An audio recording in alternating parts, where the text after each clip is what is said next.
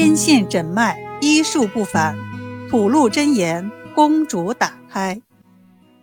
有一次，唐王的公主得了病，御医诊治无效，听说孙思邈医术高明，就派大臣去请。孙思邈径直进宫，突然被太监拦住。太监说道：“孙医生医术高超，公主传旨不必进宫诊脉，就在外殿牵线切诊。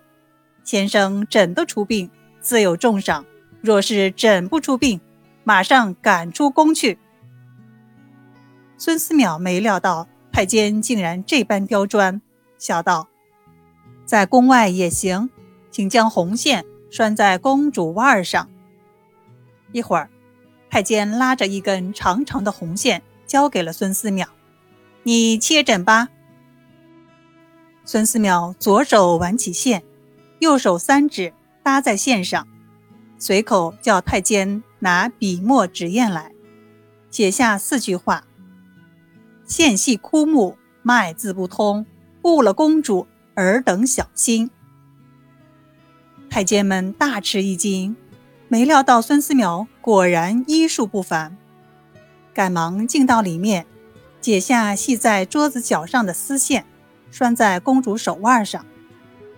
孙思邈诊罢，心里十分诧异。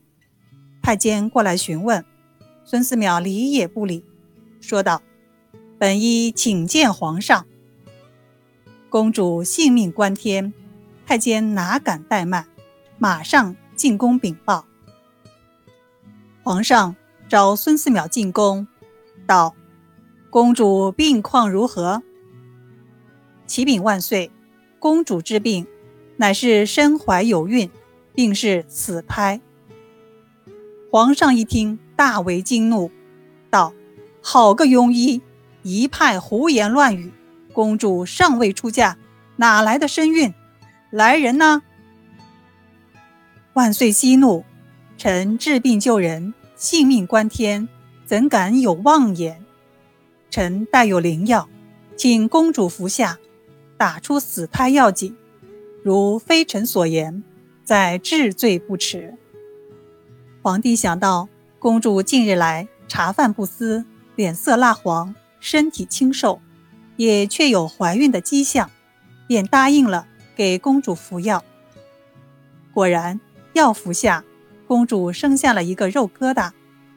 皇上怕出丑，马上命人把肉疙瘩埋掉，然后对孙思邈道：“为何这许多御医未能诊出此病？不是他们诊不出病，只因为官禄在身，不敢直言。臣乃山野村夫，无官禄荣辱之忧，才敢吐露真言。”皇上感念孙思邈为公主治好了病，便封孙思邈为药王。